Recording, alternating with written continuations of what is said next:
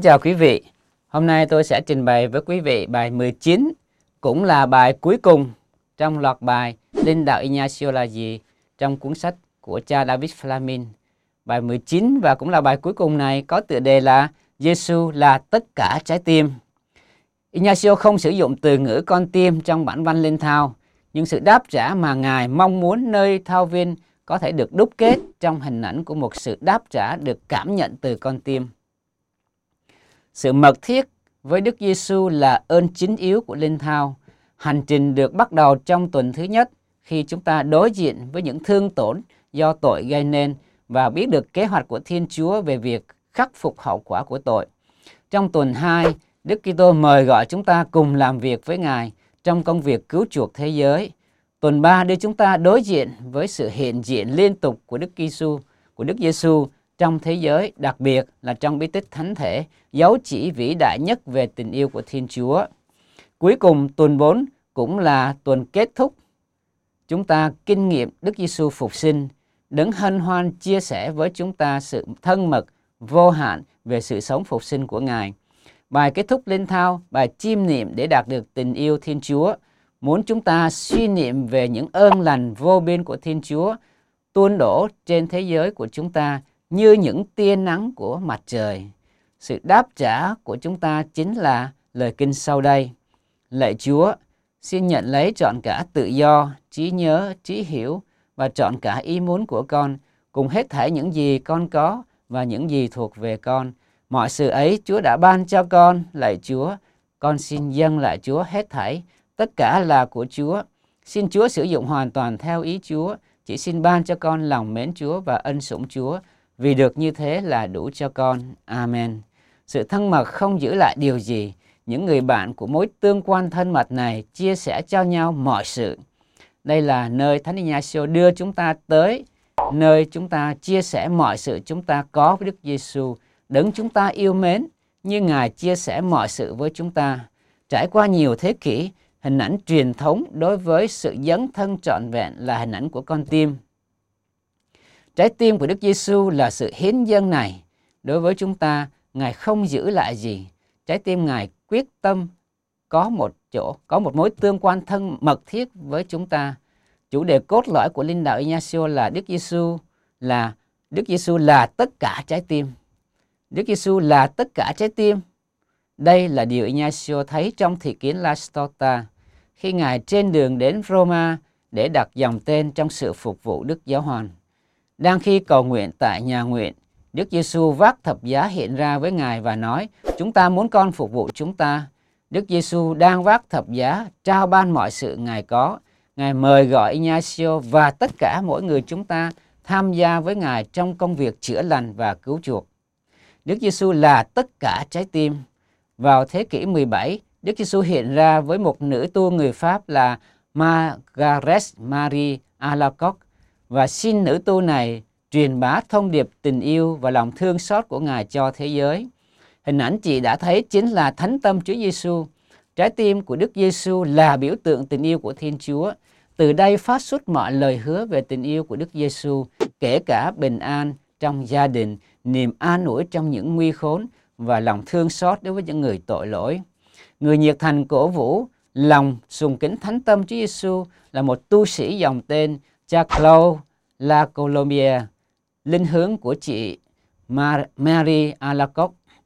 Trong linh thao, Ignacio không đề cập đến tuần cửu nhật, các giờ kinh phụng vụ hoặc những thực hành đạo đức khác.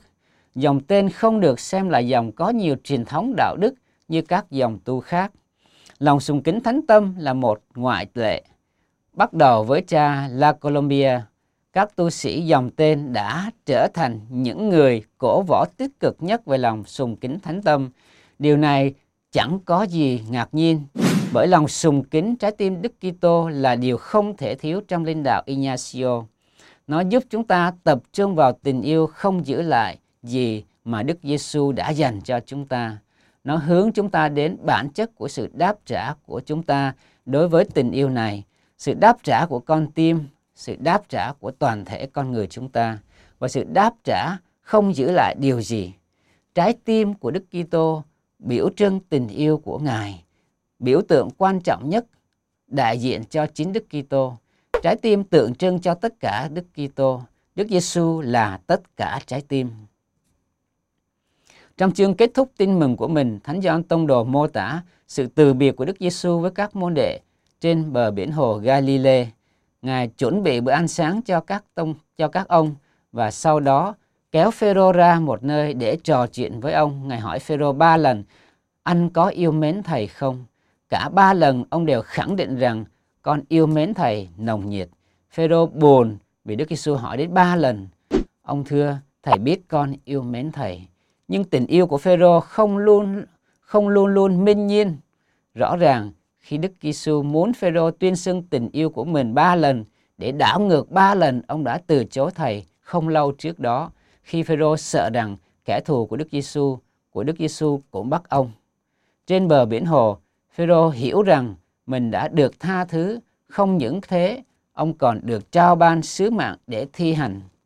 Để đáp lại ba lần tuyên xưng tình yêu của Phêrô, ba lần Đức Giêsu nói hãy chăm sóc các chiên của thầy.